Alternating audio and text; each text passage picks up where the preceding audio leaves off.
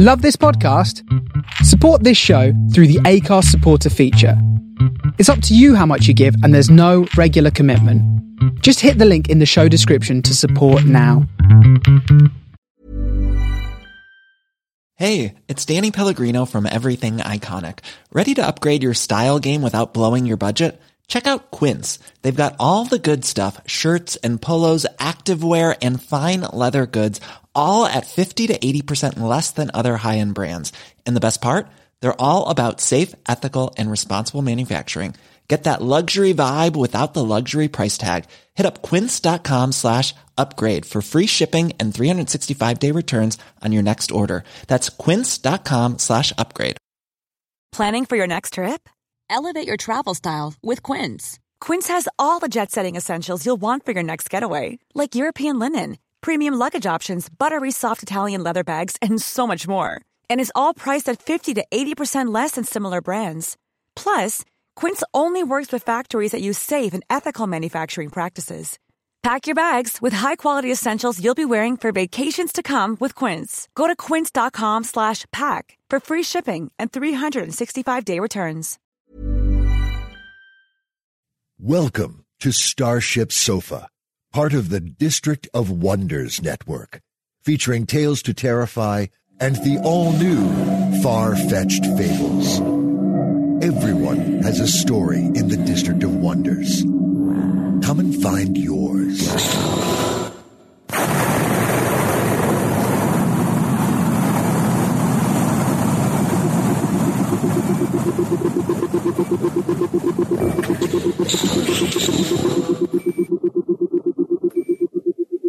This is the Starship Sofa, everybody. Welcome, hello, and welcome to show 451.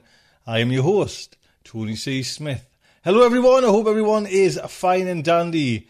Welcome back. If you didn't listen to any shows last week, we, if you remember, we had a week off. Went down to the country of Portugal and sun myself on a glorious sandy beach there with the family and friends for a week. absolutely gorgeous, man. Oh, fantastic. Lovely time. But we're back in the running there now, and we've got the main fiction, which is Cosmobotica by Tony Pi and Costi Gurguru. Then we have Looking Back at Genre History with our very own Amy H. Sturgis.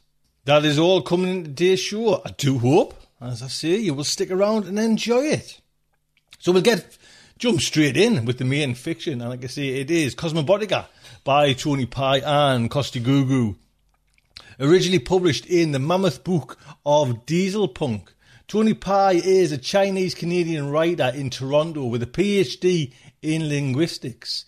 He is the winner of the 2015 Aurora Award for Best English Poem Song, a multiple panel, past finalist in the category of Best English Short Fiction, and the 2009 John W. Campbell Award for Best New Writer.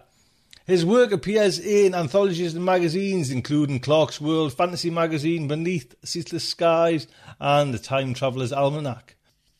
Costi Gurguru was born in Constanta, the 2,600 year old Greek city on the Black Sea shore, and lives in Toronto with his wife on Ontario Lakeshore. Large bodies of water help Costi glimpse into the realms, that and some Draken magic. His fiction has appeared in Canada, the United States, England, Denmark, Hungary, and Romania. He has sold three books and over 50 stories, for which he has won 24 awards. His latest series include anthologies In the Age of Wonder, the third science fiction megapack, Cat 17, the Mammoth Book of Diesel Punk. His novel RecipeArium was published in 2016 by White Cat Publications. This story is finally narrated by Paul Cram. I'll give you a little heads up. We had Paul on once before, and just, uh, you know what I mean, just captures you into that story, and you forget about the narrator. That's what I love about Paul's kind of narrating. You forget about him because he's so good, and you're just in with the story.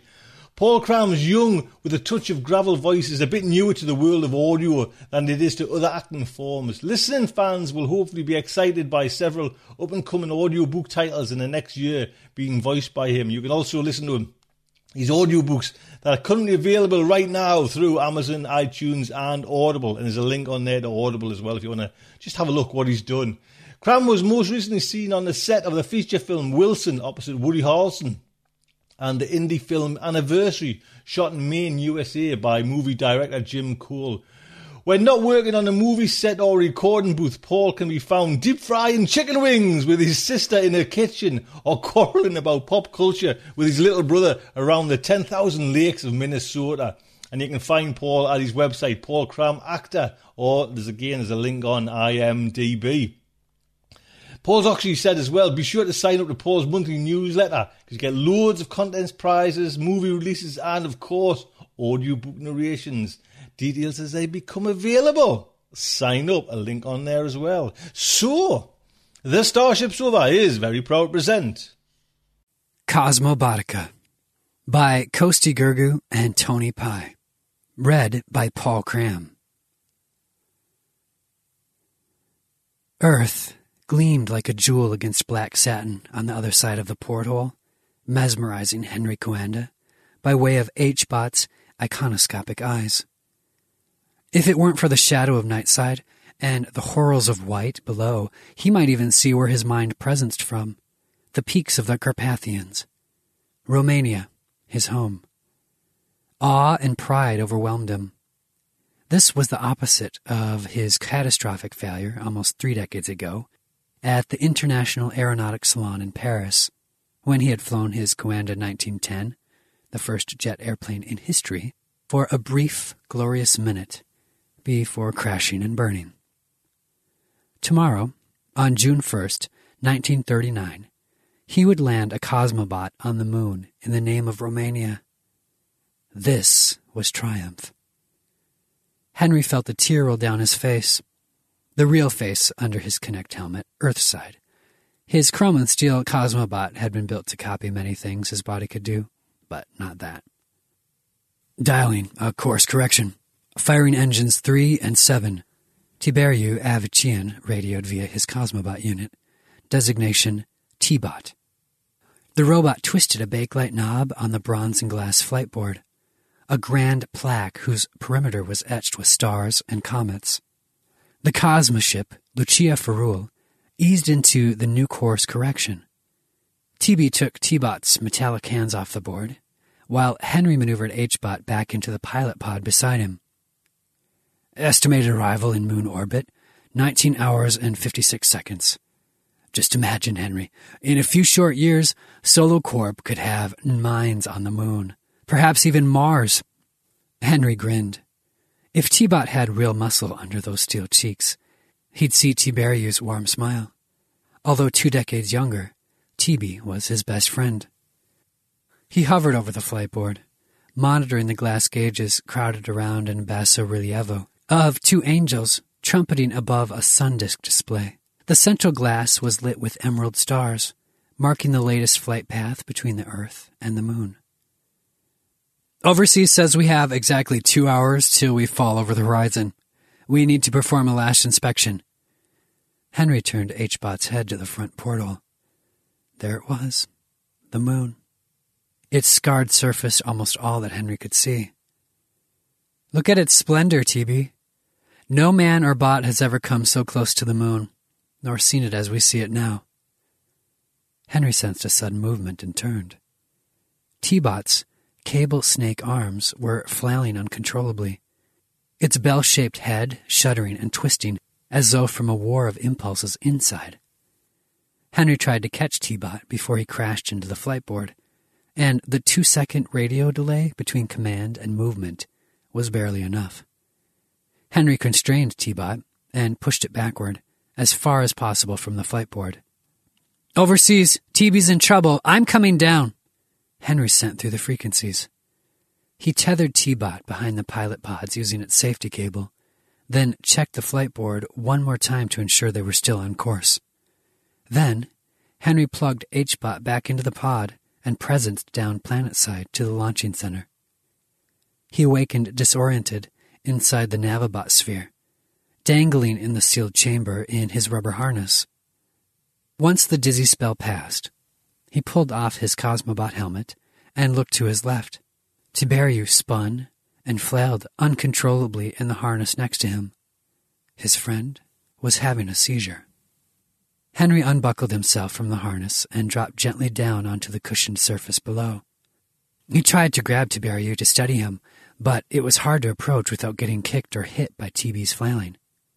The door to the sphere opened, and the cosmojockeys, clad in padded uniforms and cushioned hats, rushed in alongside Dr. Anna Aslan's medical team. The jockeys stepped in on his behalf, their gear giving them adequate protection. Sometimes their charges would twist their bodies in the same way as their piloted cosmobots in space, and end up tangled dangerously in their harnesses. Experts in their job, the team brought down the distressed cosmonaut without injury to him or themselves. What happened to my son in law up there, Henry? An authoritative voice asked from the door. It was Grigor Kuza, the de facto owner of Solomonar Corporation, the mother company behind Cosmos Exploration Enterprises. Grigor was, as usual, a statement of power and controlled image, stalwart in his signature dark brown wool suit. One moment we were looking at the moon. The next, T-Bot became erratic. It, it doesn't make sense, Henry said, looking desperately to Anna. How is he? I gave him a tranquilizer, and he's stable for now, she replied. We'll need to run some tests to find out what caused the seizure. The medic struggled to carry Tiberiu, a bull of a man, on a stretcher out of the severe. Henry, Anna, and Grigor followed them into Bay 1 where wires and pipes clung to the webs against the vaulted ceiling. None of this makes sense, Henry said with a trembling voice. TB's young, strong, and has survived far worse trauma when he was a test pilot. Is he having a reaction to the cerebralizing serum? We can't rule it out, said Anna. You shouldn't have presents back to Earth, Henry. I warned you about breaking the trances. There's a limit to how much serum your brain can handle. Grigor offered Henry a glass of water and Henry drank deeply from it. He didn't realize how tired and thirsty eight hours of presencing had made him. Grigor was the same age as Henry, but years of political struggle had left its mark on him.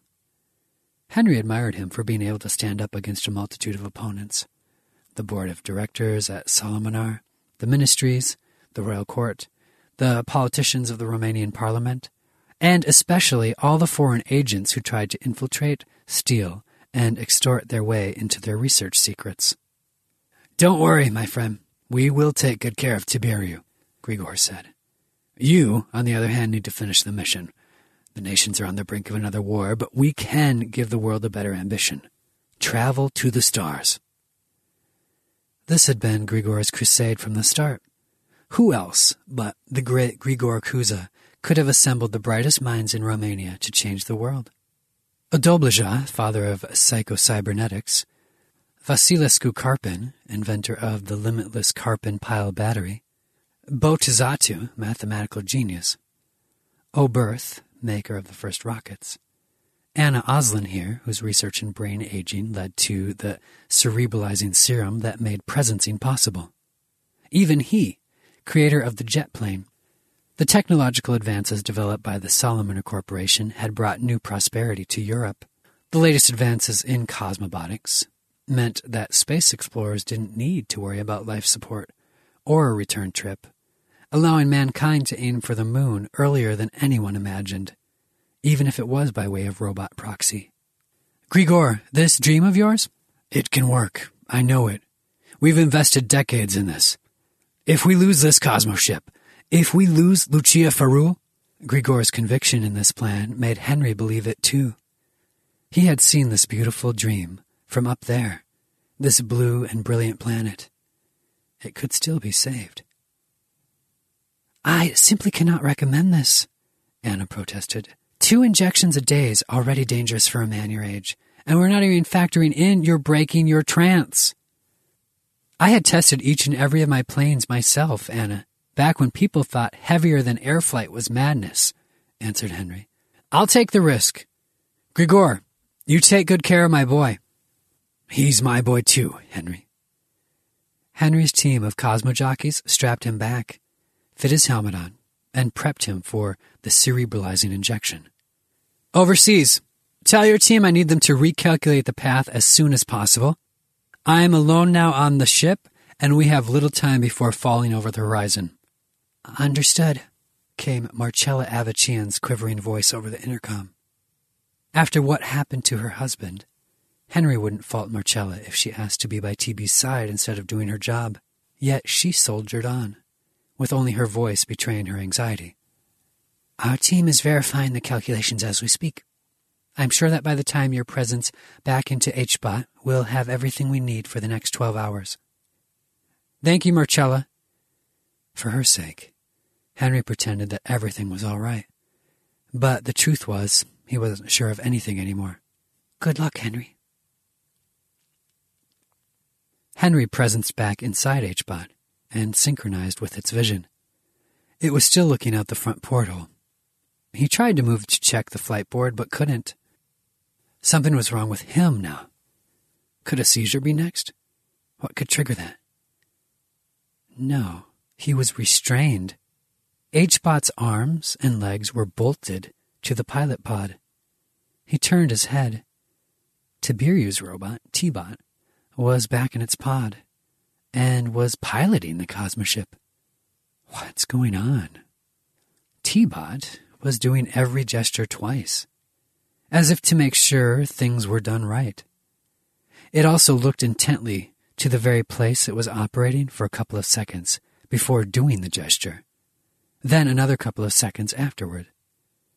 This was definitely not Tiberiu controlling the bot, but someone not trained for the two second lag between the bot pilot's mental command to the moment the bot executed the instructions, and the two second lag before the bot pilot received visual confirmation that the bot performed the action. The ship was being turned away from the moon. Henry looked around for a way to free HBot, but the cabin was small and almost bare, save for the flight board and their pods. Overseas, overseas, this is an emergency. T-Bot's reprogramming the Luceafarul's path. I don't know how or why. Static. Henry repeated the emergency call. Again. Just static. Sabotage?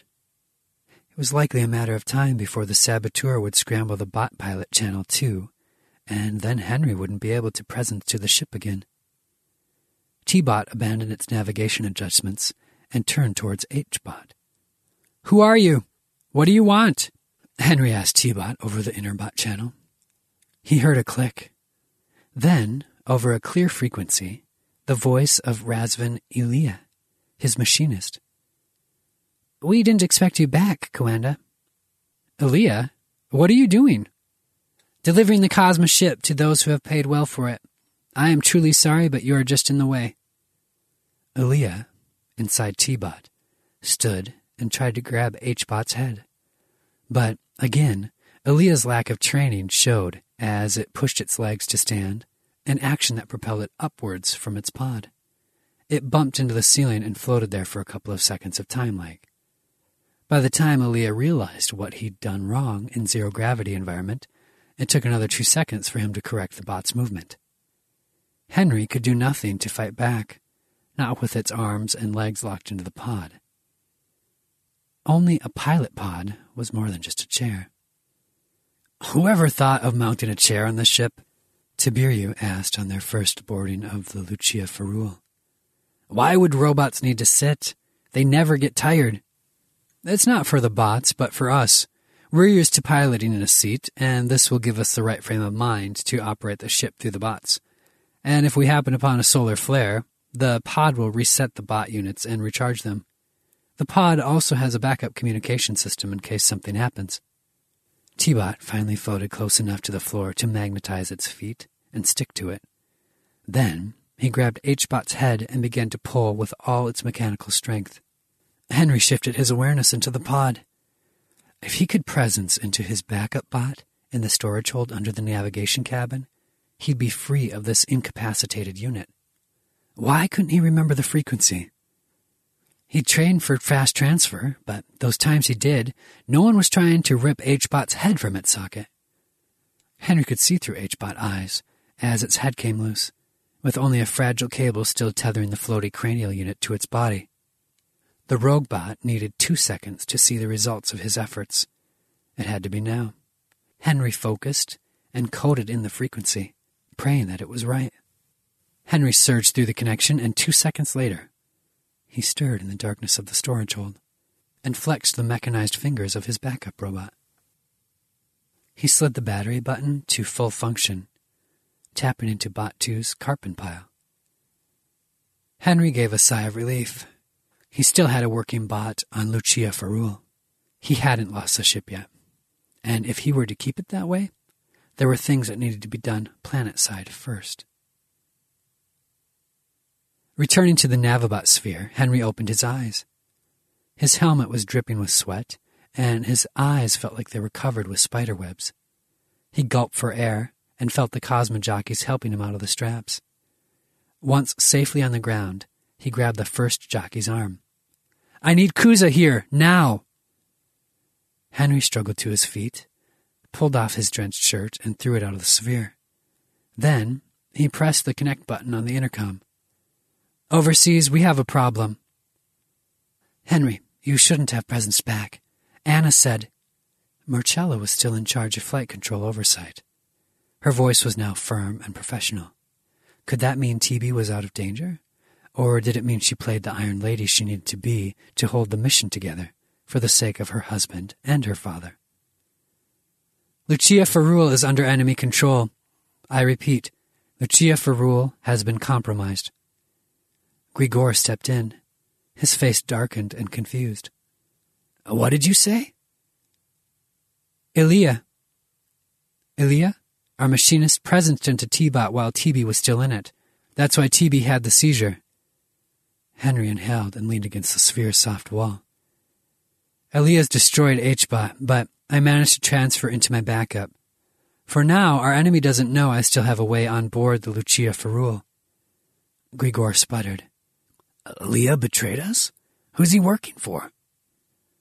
No time to debate that. I need everybody to listen carefully. Overseas, what's the time left on the clock?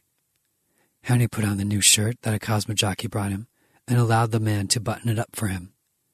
One hour, 37 minutes to fall over the horizon. Good. Enough time if we move fast and precise. What's to be done? asked Grigor. Ilya is experienced, but not as practiced as Tiberiu or me. Nobody else should be able to ride T-Bot but TB. The robotic brain's mirrored after his mind. Anybody else trying to presence it should be rejected.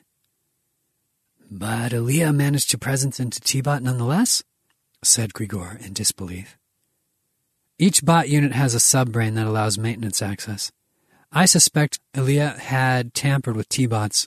The subbrain shouldn't be able to control the bot 100% but it can still be used to issue simple commands like moving and pressing buttons, enough to navigate the ship. Grigor was fuming. Unbelievable! Ilya couldn't do this without outside help. He needs someone who can calculate new flight paths and someone who can back him up here.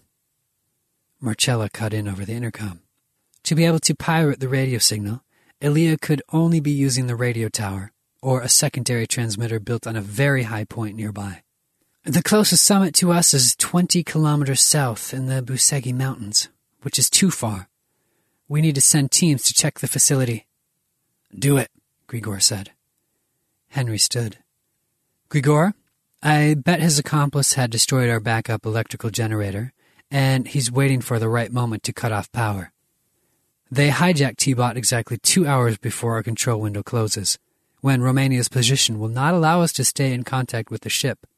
That means they don't want to destroy the ship, but bring it back into orbit where the foreign power can keep it out of our reach. Marcella interrupted again. They need at least 20 minutes to turn the ship onto a path where we can't relink. After that, they can cut the power and leave us in the darkness while they can retreat with everything they got from us. Grigor swore and punched the cushioned wall. Henry lay a hand gently on Grigor's back. We don't have time for anger, Grigor. I need you. I'm here, Henry. I'm here. Good. Send men to every point where a spy could cut off the power. Not only in our base, but outside too, on the entire mountain, and especially in Brasov. Tell them to take the spies by surprise so they can't alert anyone. Grigor hurried out of the sphere. Overseas, Henry continued. Get in contact with Dr. Odobleja and ask him if there's a way to stop Elia's control over T-Bot. But Dr. Oblaja is at the Psycho-Cybernetics conference in Vienna. Our success depends on it, Marcella. Henry turned to one of the jockeys. My training bot in Bay 2. Prepare it. Henry presenced into the training robot. The serum from his previous injection still effective for a short distance connection such as this. He stepped outside of the Spheres facility, inside Obot, adjusting to the lack of lag planet side. As a reflex, he paused to breathe in the mountain air. But, of course, Obot could neither transmit back a scent signal or fill Henry's lungs. The launching center, perched atop Mount Timpa, above the city of Brasov. In the gloaming, the city was a sea of flickering lights, landlocked by the black, woolly mountainscape and the road down the forested slopes was a slither of electric lamps. No motion in the center's yard. Everybody here was either inside the Spheres facility or inside the overseas building. Henry steered Obot around the Spheres facility, a huge concrete cupola without windows. The facility was back to back with the overseas building a magnificence combining the graceful vertical Art Deco lines and the honeycomb pyramidal style inspired by Henry's latest invention, the Betton Boys. This type of prefabricated structures was meant to make house construction affordable to a wider array of social classes. He stopped in front of the radio tower. Obot's eyes zoomed into the top of the structure and caught sight of something close to the pinnacle. Ingenious. Elea had actually built a camouflage nest there right under their noses. A small scale replica of the Navabot sphere, practically a tin ball, fixed in a wooden frame and tied with wires inside the tower's structure. The saboteurs were more resourceful than he imagined. Obot began climbing the steel tower. Not a difficult prospect for a robot that could magnetize its feet. Although initially the saboteur's hideout sounded clever, it now seemed dumb to Henry. It was too easy. They needed two hours to make their plan work. How could they stay uninterrupted when they were so easy to spot? Henry heard a clink under Obot's right hand and stopped abruptly. A wire ran up and up to the middle of the tower. Obot's eyes saw clearly that wires had been attached to the entire metal frame connected to firing mechanisms for smaller charges meant to set off the larger payload, the bomb clamped to the girders. If Obot were to let go of his right hand, the first charge would detonate. And in a matter of seconds, the entire tower would topple, possibly crushing the buildings beneath. If the radio tower fell, the mission to the moon would fail. If Alea couldn't steal the Luceafarul, he was willing to sacrifice himself to prevent anyone from saving the Cosmo ship. Henry wondered what kind of debt or pressure had driven Alea to such madness. He never took the time to get to know Alea, he realized, and now his neglect could cost them everything. Henry clamped Obot's hand to the frame so it wouldn't release and detonate the charge. Likewise, he locked the robot in place on the girders so that it wouldn't move, even when Henry presenced out. Then, he decerebralized from Obot's brain and woke up back in the Navabot sphere. Damn! He ripped the helmet off his head and dropped out of his harness. Two Cosmo jockeys ran to his side, but he pushed them away. Henry, you were right. The backup generator is destroyed beyond repair, said Grigor, re entering the chamber. Despite everything, Grigor still looked impeccable. Not a wrinkle in his suit or dust on his spectator shoes. But his face fell upon seeing Henry. What happened? I found them. They're in the radio tower. Unfortunately, they rigged the tower to blow. We can't risk climbing the damn thing. We'll find another way, Henry, Grigor sighed. Even if it means I have to grow wings and fly up there. Henry grinned. Smart man. What? We need a hot air balloon. If we can't scale that tower, we can certainly float up to that bastard's nest and pluck them out of there. Grigor went from enthusiasm to panic between blinks. Where am I supposed to find a hot air balloon? Steal a dirigible from the city if you have to. Henry switched on the intercom. Overseas. What do we have left on the clock? One hour and twenty-two minutes, came Marcella's reply. Dr. Odobleja said to tell you, Mirror, mirror on the wall, who are you once and for all? What does that mean? Silence. Everyone looked expectantly at Henry. Henry sighed. Odobleja, you bastard! Couldn't you be more cryptic? No time to ask for clarification. He donned the helmet, offering his neck for the next injection. Strap me in again, boys. I'm going back to Luceafarul. As he drifted into his trance, Henry thought he heard Anna's voice protesting over the intercom. Heart attack, seizure, phantom trauma. She was right. Any of those might kill him. But the world needed Grigor's dream of space and of peace. He presenced forth, ready to retake his ship. Back inside Bot 2, Henry floated through the cargo hold slowly. The ship was airless and would carry no sound, but vibration remained a cue that might alert his foe.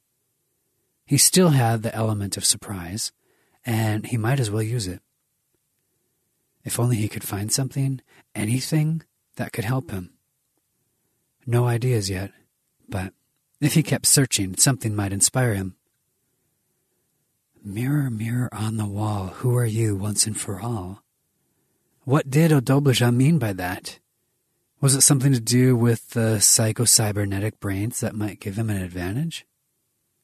Henry stopped and stared at Batu's faint reflection in the chrome pane of the lunar cart.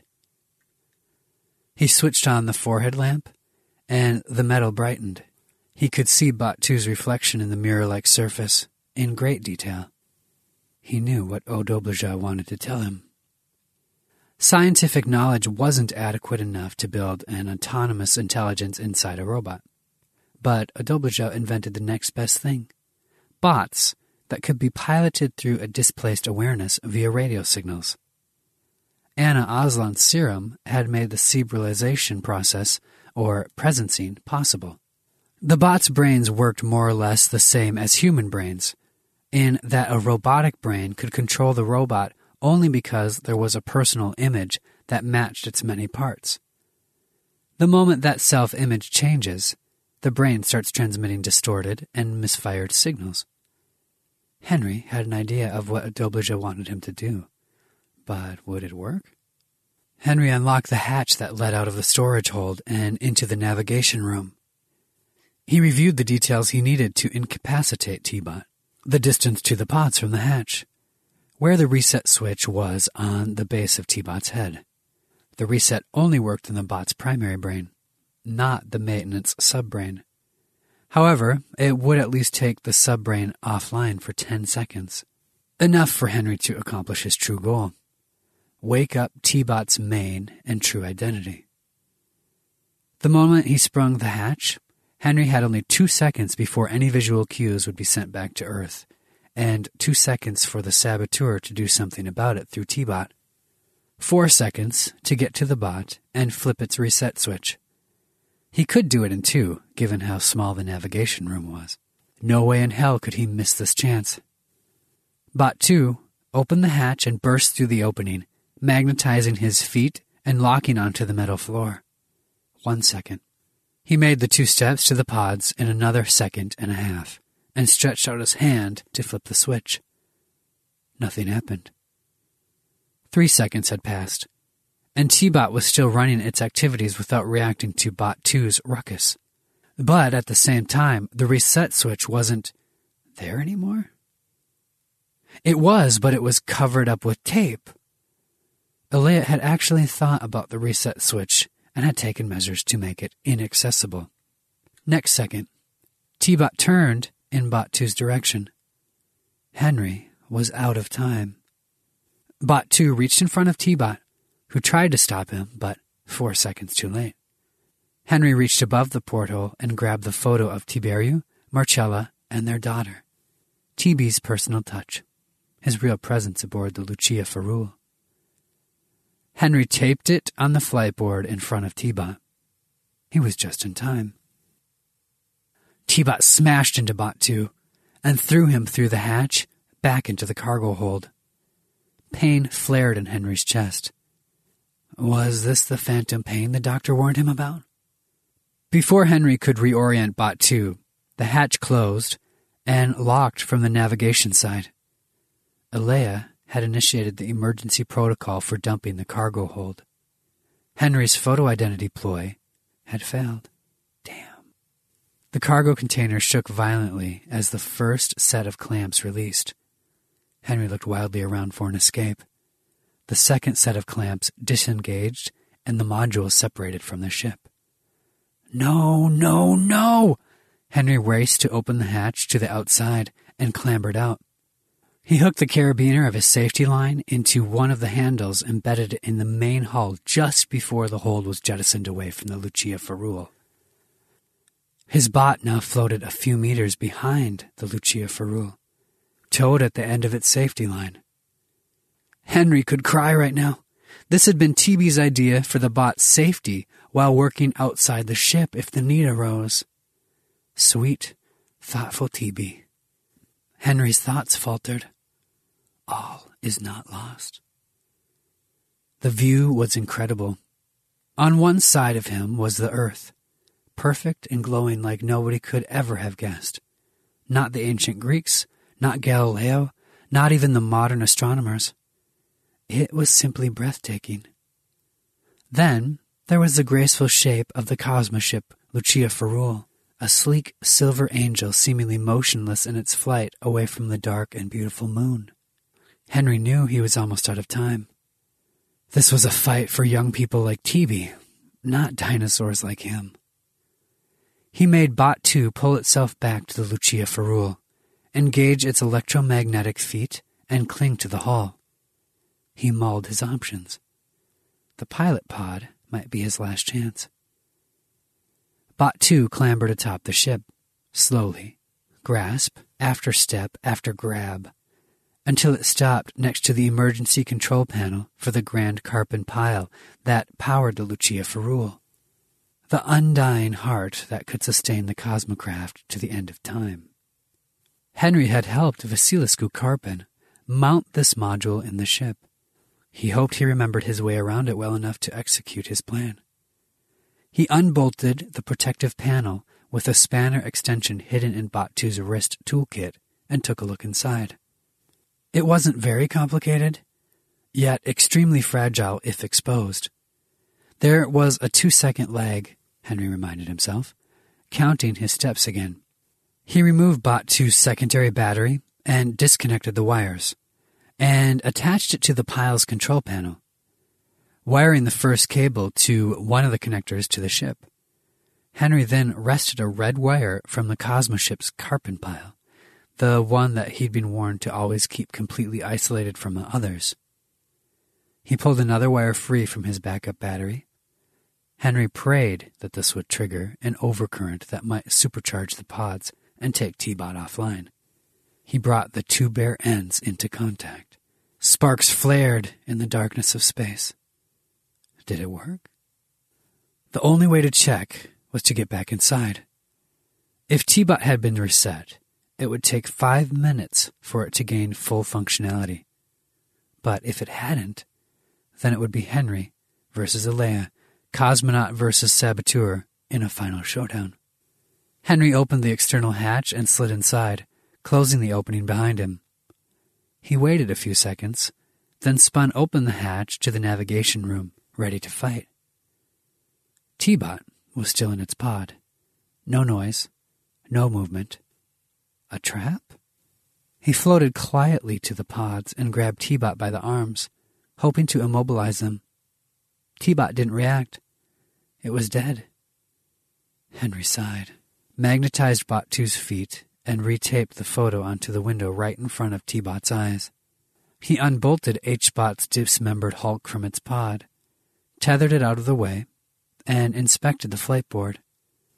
T-Bot had been in the middle of introducing the last adjustment calculations received from Earth. Henry canceled the previous path, The clock had been set to count down the time until the fall over horizon event, when Romania would be on the other side of the globe, and the ship and its bots would be out of contact with the human pilots. Twelve minutes left.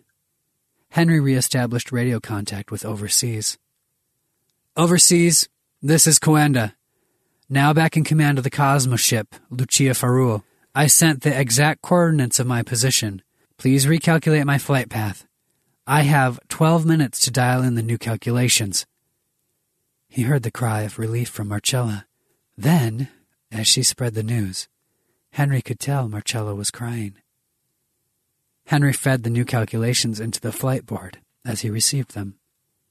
T-Bot's arm shot up and struck Bot 2 in the head, sending Henry reeling.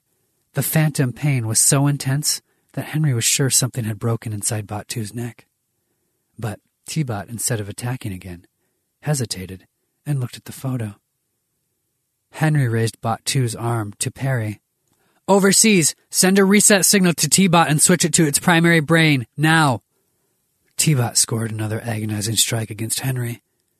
Then it was half standing, magnetizing and trying to grab Bot 2's head, but it couldn't quite manage to synchronize the movement of its hands with Henry's dodge. The time lag saved Henry again. Henry shoved T-Bot back into its pod, keeping its head towards the front window, eyes aligned with Tiberiu's photo.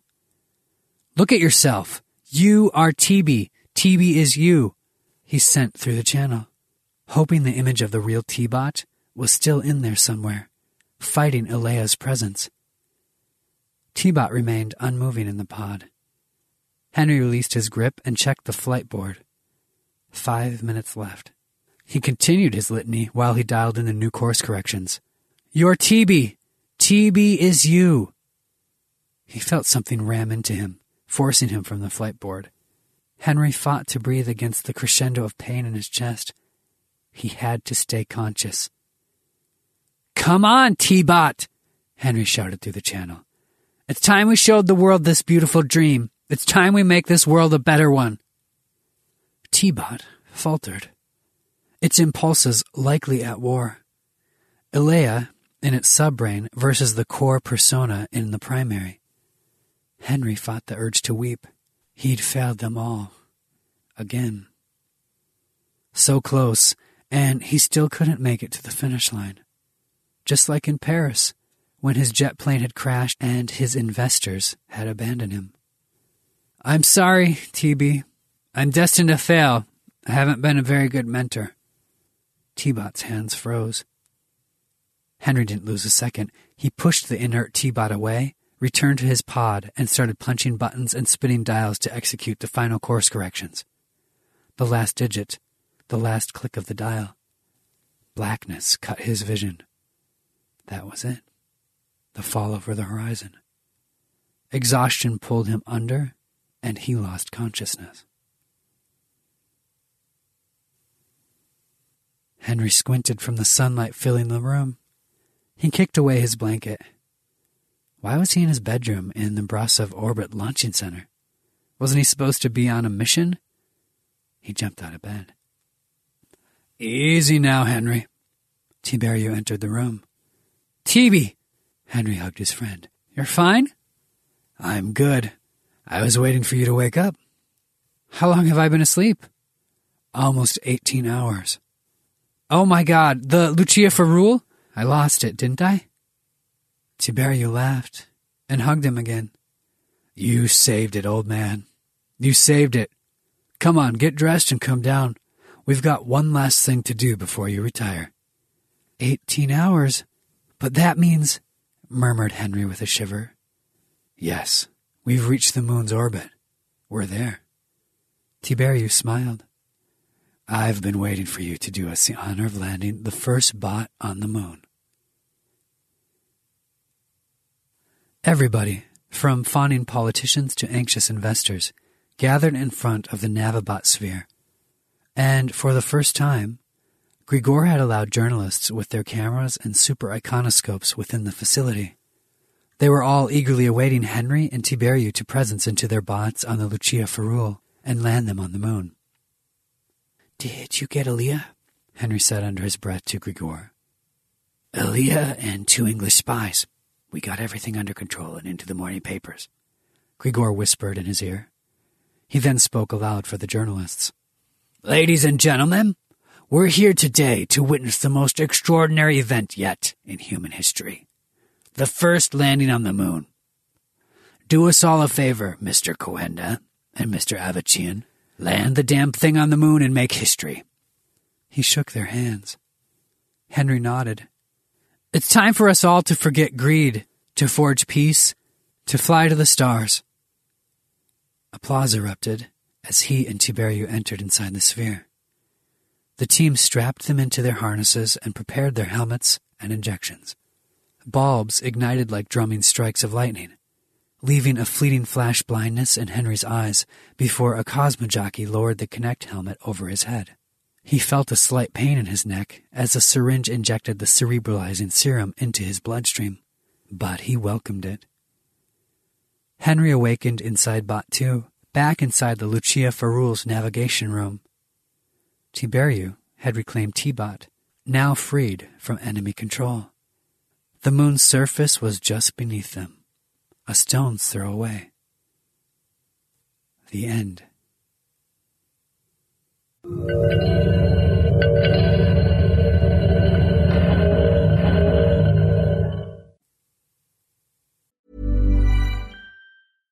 Ryan Reynolds here from Mint Mobile. With the price of just about everything going up during inflation, we thought we'd bring our prices down. So to help us, we brought in a reverse auctioneer, which is apparently a thing. Mint Mobile unlimited premium wireless. Ready to get 30, 30, bit to get 30, bit to get 20, 20, 20, bit to get 20, 20, bit to get 15, 15, 15, 15 just 15 bucks a month. So, Give it a try at mintmobile.com slash switch. $45 upfront for three months plus taxes and fees. Promo rate for new customers for limited time. Unlimited more than 40 gigabytes per month. Slows. Full terms at mintmobile.com. Even when we're on a budget, we still deserve nice things. Quince is a place to scoop up stunning high-end goods for 50 to 80% less than similar brands. They have buttery soft cashmere sweaters starting at $50, luxurious Italian leather bags, and so much more. Plus, Quince only works with factories that use safe, ethical, and responsible manufacturing. Get the high-end goods you'll love without the high price tag with Quince. Go to quince.com slash style for free shipping and 365-day returns.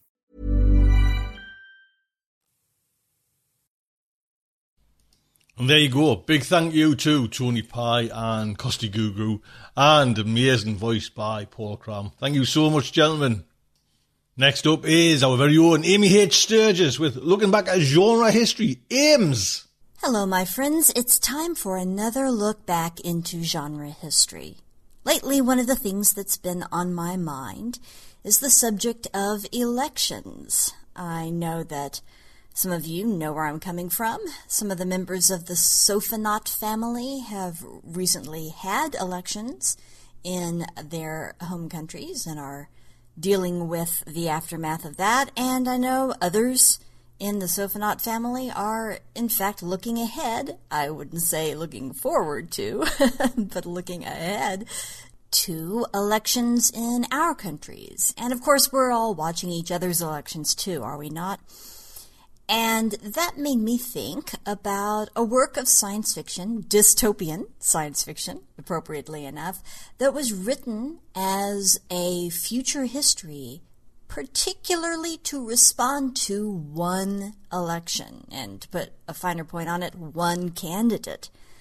And because the impetus for this story was so specific one candidate in one election the author thought well the shelf life of this story wasn't going to be terribly long because once the election was over well the question was kind of moot. But in fact it has become quite an influential book and rightly so that has long outlived the immediate circumstances that inspired it and has gone on to inspire other works as well. So let's talk about this book, shall we?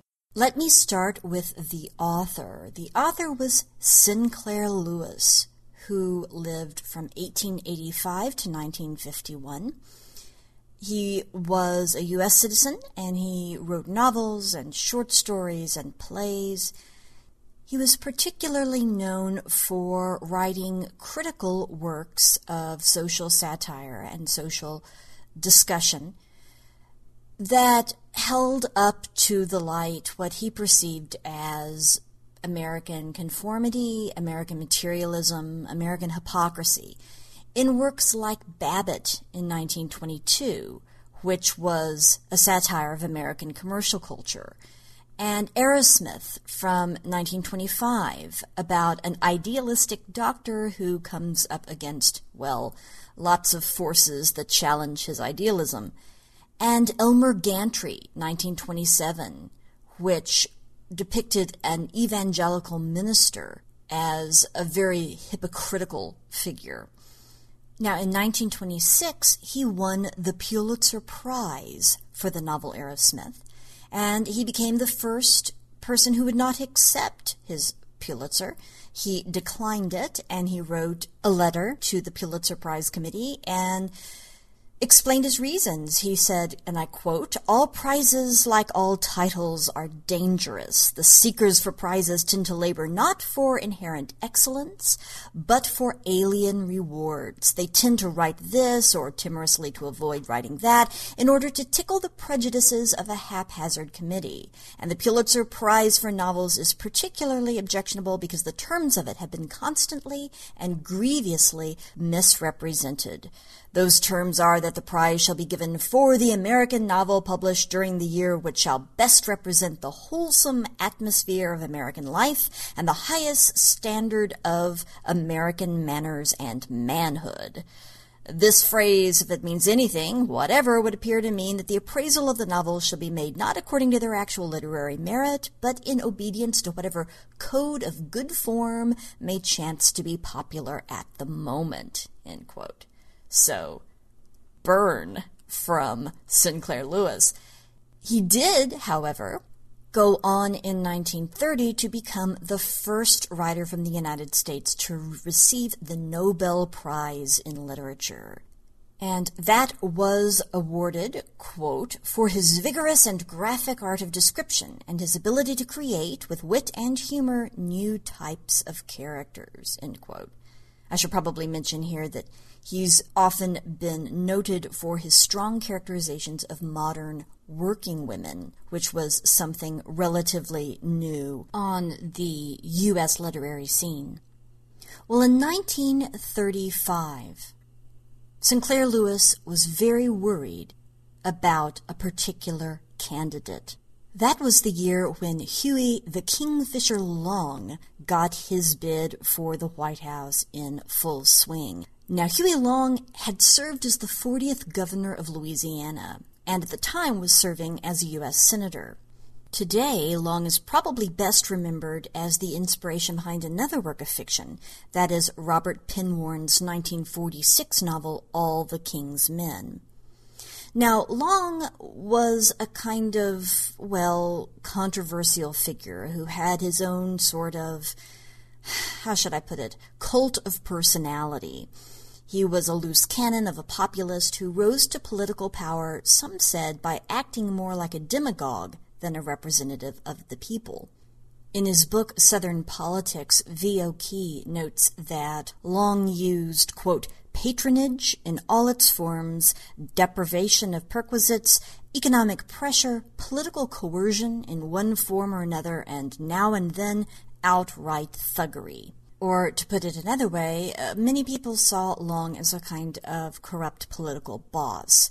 He did get things done, a lot of things done, a lot of things that the people of Louisiana wanted done, he got done. But he got them done in the same way, perhaps, as a mafia boss might get things done, right?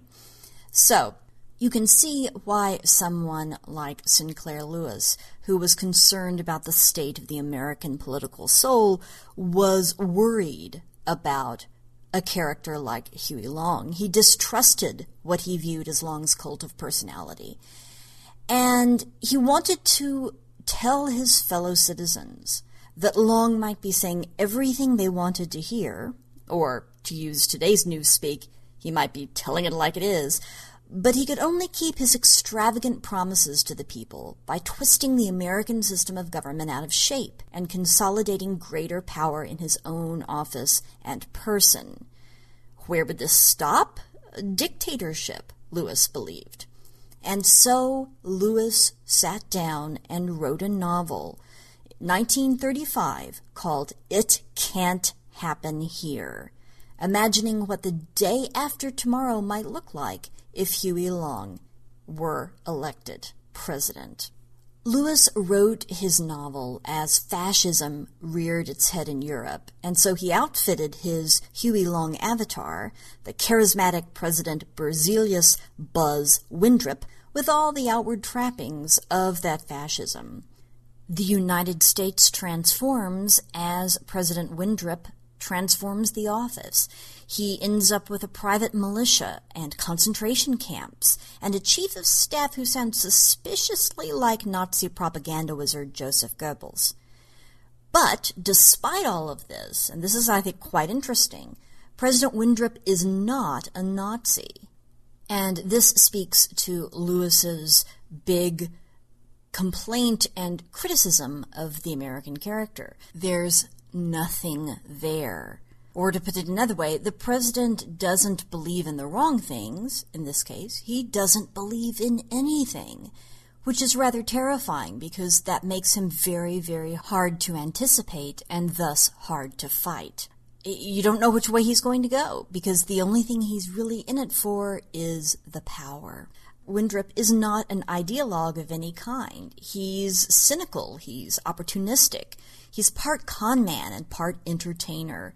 He's a manipulator who plays on all of the social and economic and political fears of the people, and he also plays on their related desire for a strong leader to just take control and fix things from the top down. They don't like how things are, so somebody just needs to come in and make things right, however that person has to do it.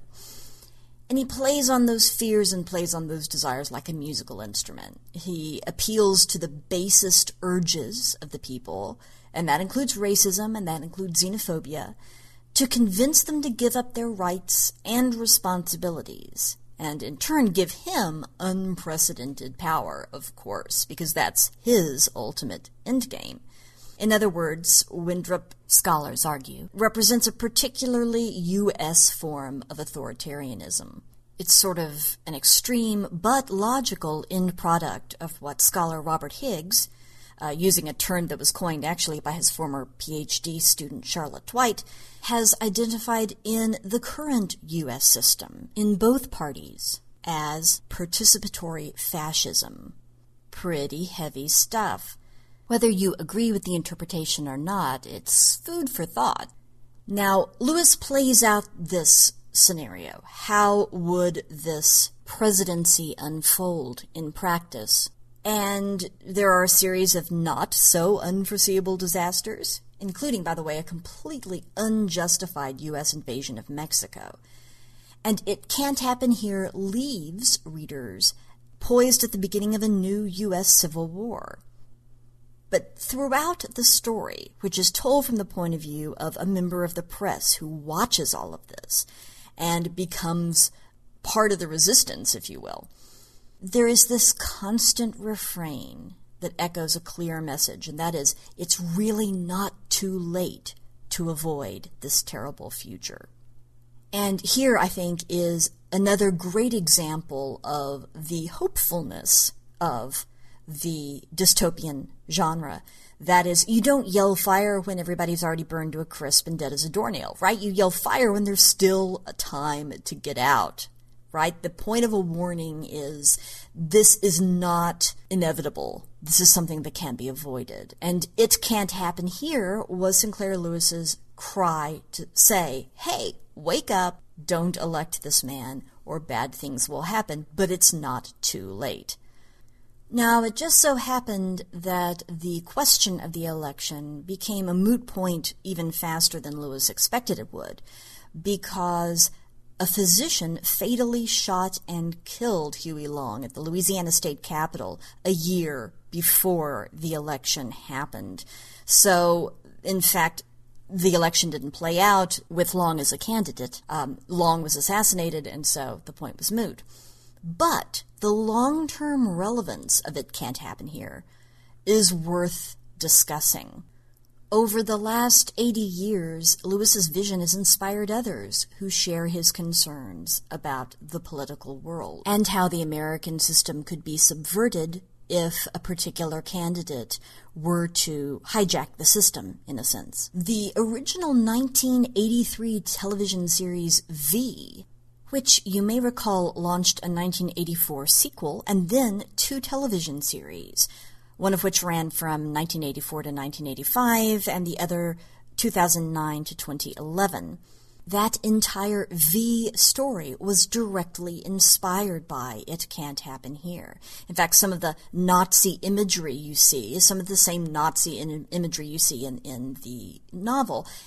And the major idea that there's going to be someone, in the case of V, it's aliens, who comes out of apparently nowhere, promising everything you could possibly want, just give them power. Well, that fits very well with Lewis's concerns about Huey Long. And of course, V has gone on to inspire other texts as well. Also, in the television series Person of Interest, there was an episode that gave the novel its own cameo appearance to underscore the political wariness, even paranoia, of one of its characters. Sinclair Lewis, along with John Moffitt, adapted the novel for the stage in 1936, the year after it was published, and that play continues to be produced today. In fact, it's sort of enjoying a kind of renaissance. In addition, uh, in September 2016, the Berkeley Rep plans to perform a new adaptation by the Berkeley Rep's artistic director and screenwriter. And in the theater's press release, it says Sinclair Lewis's astoundingly prescient novel gets a fresh update in this world premiere adaptation that examines what brings a citizenry to the point of sacrificing its freedom and how a courageous few can prevail to overcome the fall. The story is as relevant today as it was in 1935. End quote. So there you have it. One author's concern over a particular candidate in a particular election leads him to write a futuristic, dystopian novel, day after tomorrow kind of thing, how the world goes wrong. It can't happen here, and in fact, it does in the novel.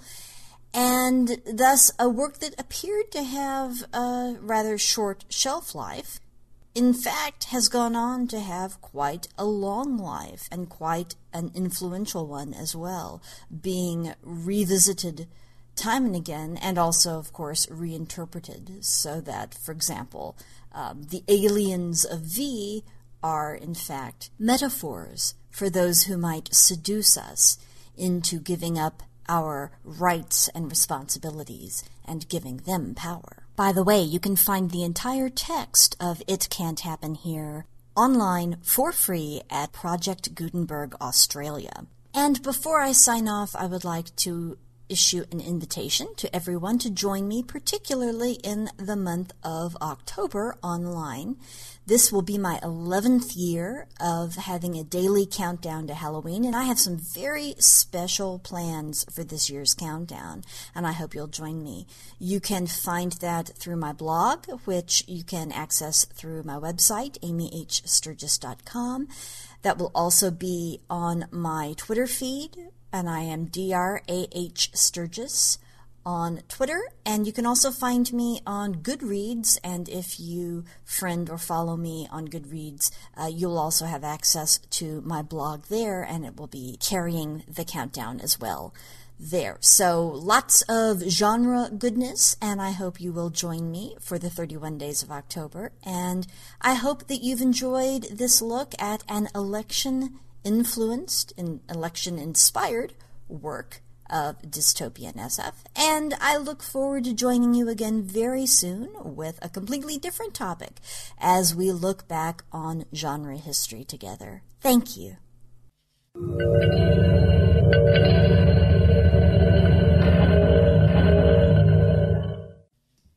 Big thank you, Amy. You are a star. Thank you so much. This was all waiting for us. They're all ready to go. Excellent. Thank you, Amy. So, that is today's show. I hope you enjoyed it. Put to bed. Thank you so much, everyone that's taken part. part as well. Costi Gurgu, Tony Pi, Paul Cram, and our very own Amy H. Sturgis. Big thank you to Jeremy. I think he's still somewhere in deepest, darkest Poland, I think, at the minute there. So tune in next week and I'll try and find out where he's actually at. Until then, I would just like to say good night from me.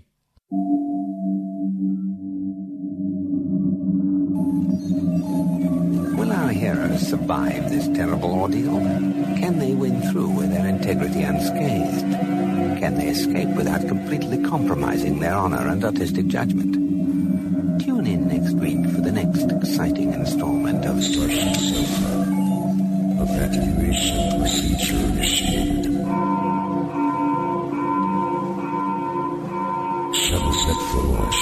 Airlock will be opened in three, two, one. This presentation has been